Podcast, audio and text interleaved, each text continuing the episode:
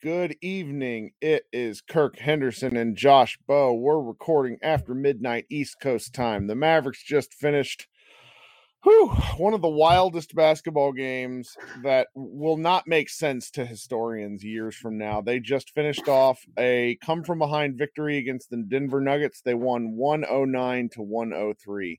I have a feeling, Josh, you and I could talk about this game for a while, but let's let's just get to the best stuff and get on out of here. So so I'll I'll let you kick us off.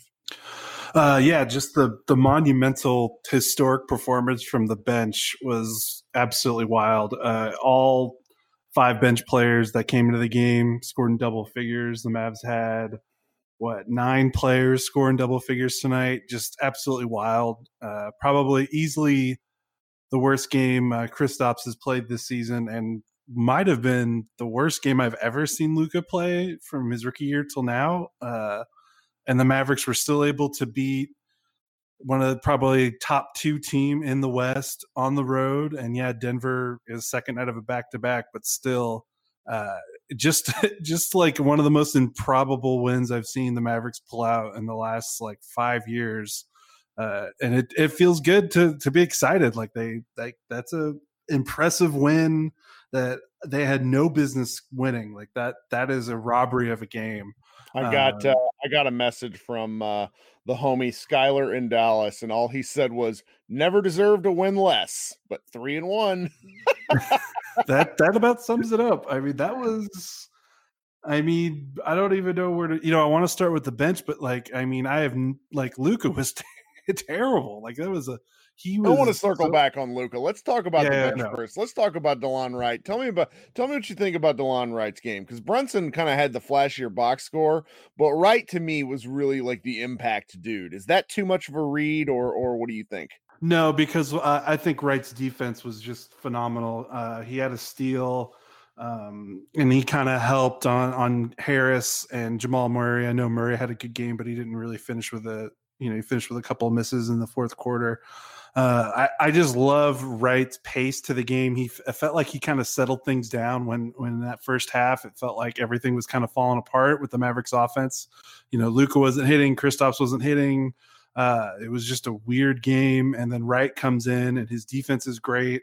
He's able to get to the rim, uh, you know, when he wants. You know, he's not the, you know, like you said, he's not the flashiest kind of player. He, he kind of plays to the beat of his own drum, so to speak. You know, he just, he kind of maneuvers and, and grooves his way to the basket. And, you know, like we've talked about before, he doesn't really separate uh, cleanly all the time, but, but then you look and he's, he's at the rim again and again and again. And, and he just had a huge push, I think, for them uh, in this game, if, you know, finishing with, you know, it's a modest stat line, you know, twelve points, but he had six assists and three rebounds. Mm-hmm. He played really well off the ball. I think when the, the, The Nuggets were very keen on trapping Luka tonight, because I think that's the kind of the dirty secret about Luka, is that uh, of all the things that he can handle, uh, when de- when defenses kind of trap him hard and aggressively, uh, that's probably his one of his weak spots. And when they did that, you know, you've got the big, you know, in the in the middle of the floor open, and Luka would hit that pass. And I think Wright two or three times uh, as soon as the big made that catch would cut along the baseline and got a nice finish for a layup. Uh, just so just really smart uh, heads up play from him tonight. Uh, you know, I think he's earned a starting spot. Uh, he's earned a lot of minutes at, yes, at bare that, minimum. He yes. it, t- tell me if you you're you're really a lot better by analyzing specific plays than me, but I feel like, and I'm I, I hate my own comparison as it's in my head. I feel like he does that thing that J J. Barea is really good at, where when he gets a guy on his hip and he has a little bit of an angle, he keeps the he keeps the defender there and then makes his way all the way to the rim without like drawing enough help.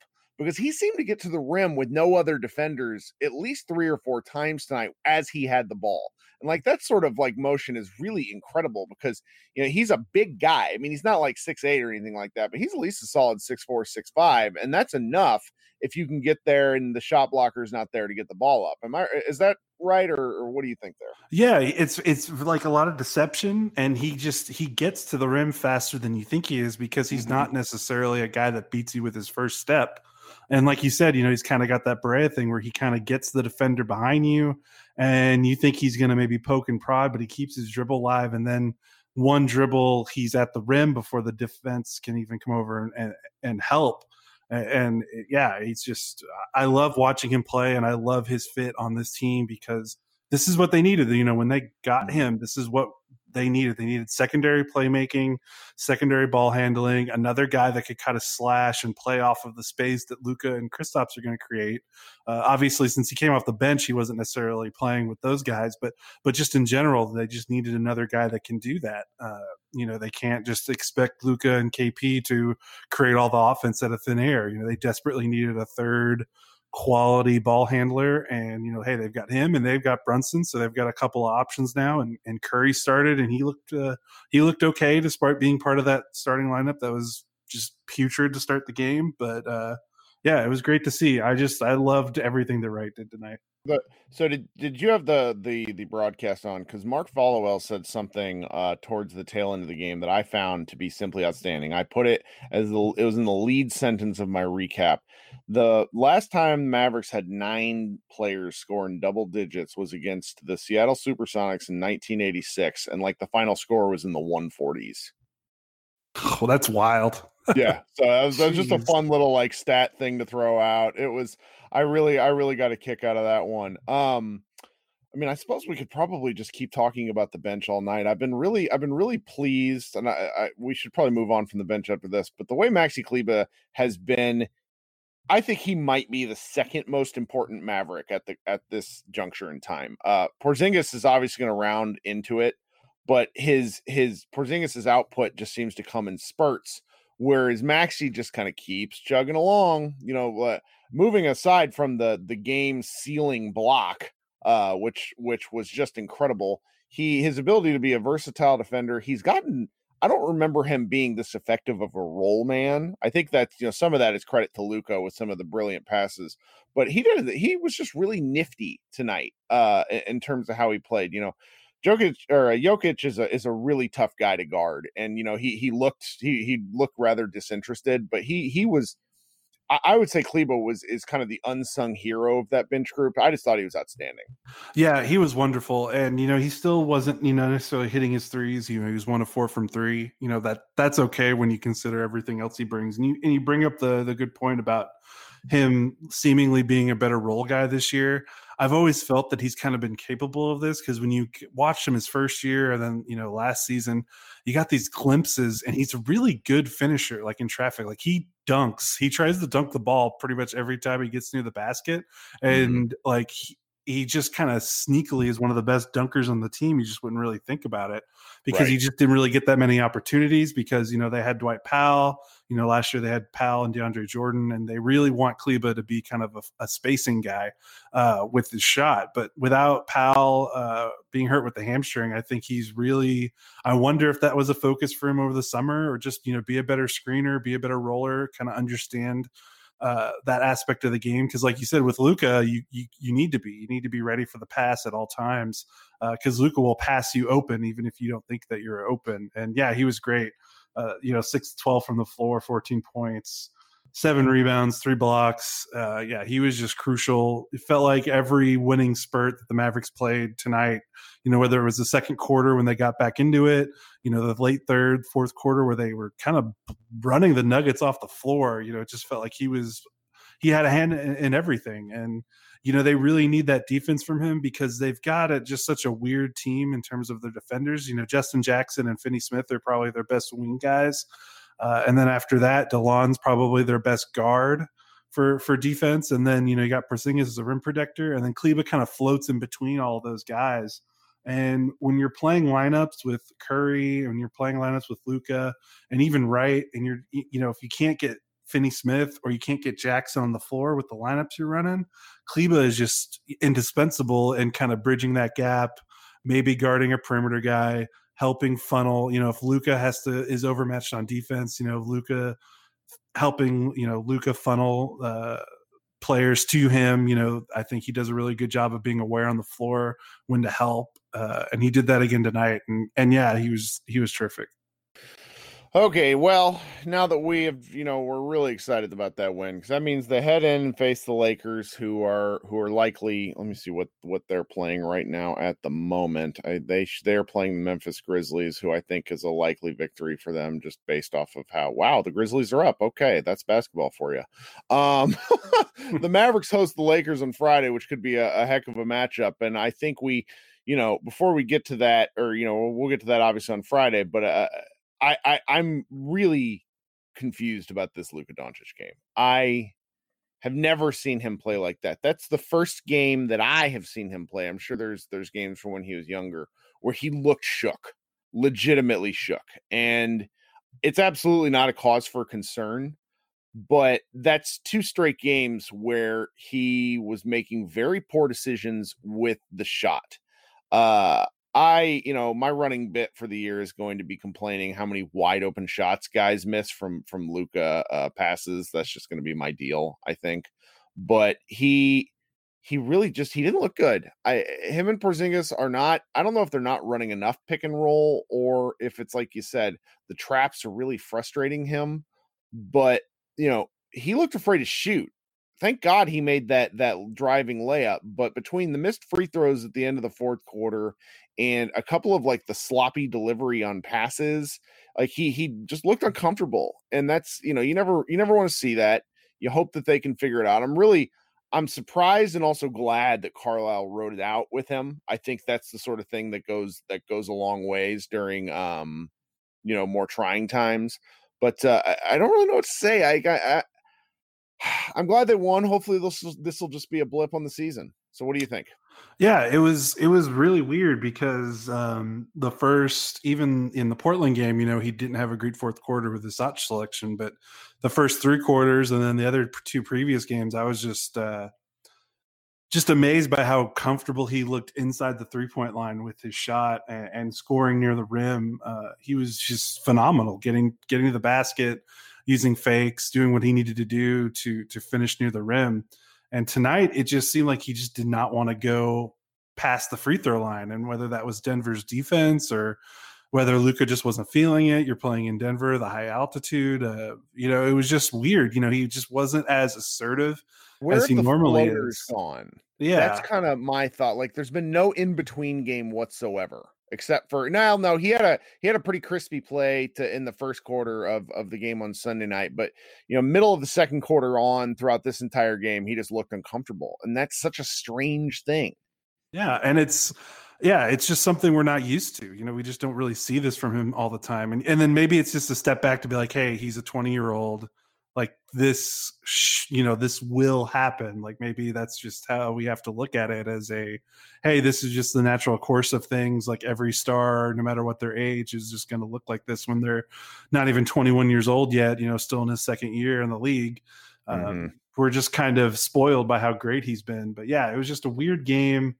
Um, and then Kristaps, uh, bless his heart for staying locked in in the fourth quarter when he easily could have tuned out with how bad he was on offense.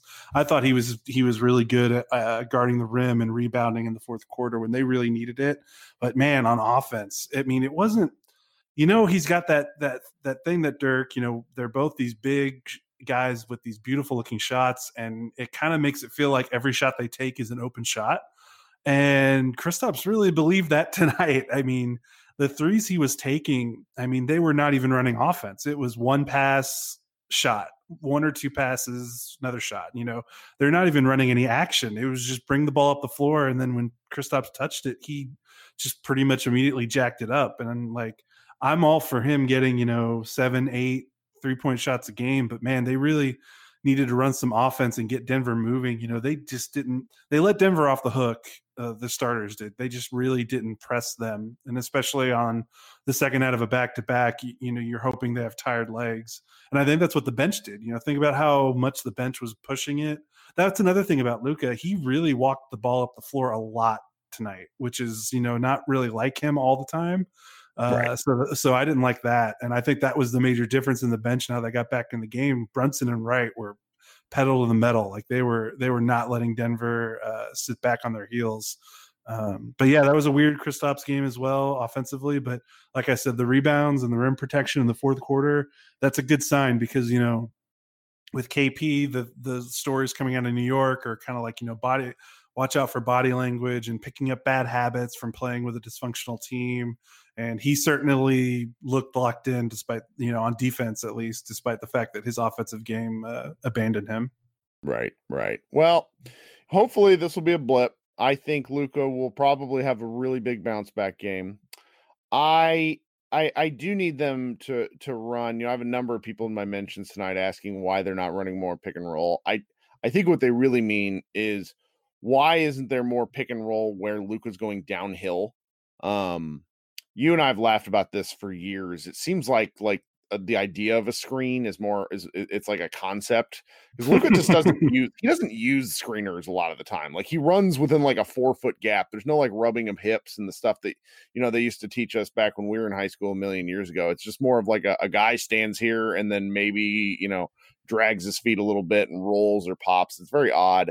Hope, but you know, they're playing against LeBron James and the Lakers, and he seems to really get it up for big games. Uh, and and you know, maybe the Lakers will be reeling. You know, we got about another quarter of play for them, so this could be, you know, a real opportunity for the Mavericks to put a stamp on on their early season, where, you know, they they've they've played, they've won three games, they lost one tight one, you know, based off of, you know, things that were really within their control. So so hopefully, you know, we're. We're at the they're at the real start of something. We've talked on our previous, you know, uh, posts and podcasts about how the Mavericks need to get a good start to the year. And and right now, I this is three and one after four games. I you know obviously we'd like to be four and zero, but with where we've been the last half decade, this is this is about as happy as I could be right now. What do you think? Yeah, for sure. Uh, th- it's a it's a great start, especially. Uh, with some of the uh, the question marks I had over the summer being like, what are they going to get out of this team past Luka and K P? Tonight felt like the middle finger to, to that theory. Oh, yeah. Because, all right, before we before we go, we got to mention this. Finney-Smith, uh, two of two from three. Justin Jackson, two of two from three. Tim Hardaway Junior, four of six. That saved the game. And if they don't, if those guys don't hit those shots, Uh, the Denver could have ran away with this game when they were kind of surging in, in the first quarter. Uh, so you got to hand it to them. I, you know, I'm sure both of us uh, have question marks on how sustainable that is, but for tonight, uh, they were tremendous, and yeah, they yeah. finally got shot making from from other sources of their big stars. Well, we're gonna ride this one for a couple of days, guys. We won't uh, we won't see again until late Friday night, where I suspect Josh and I'll hop on and do this again because we're having a really good time with it. As usual, spread the word, tell your friends, search uh, search for us uh, on your uh, various podcast services. Mavs Moneyball Podcast. Give us five stars. You know the drill. Thank you for joining us tonight, guys. Once again, this has been Josh Bowe and Kirk Henderson with Mavs Moneyball After Dark. We'll see you out there.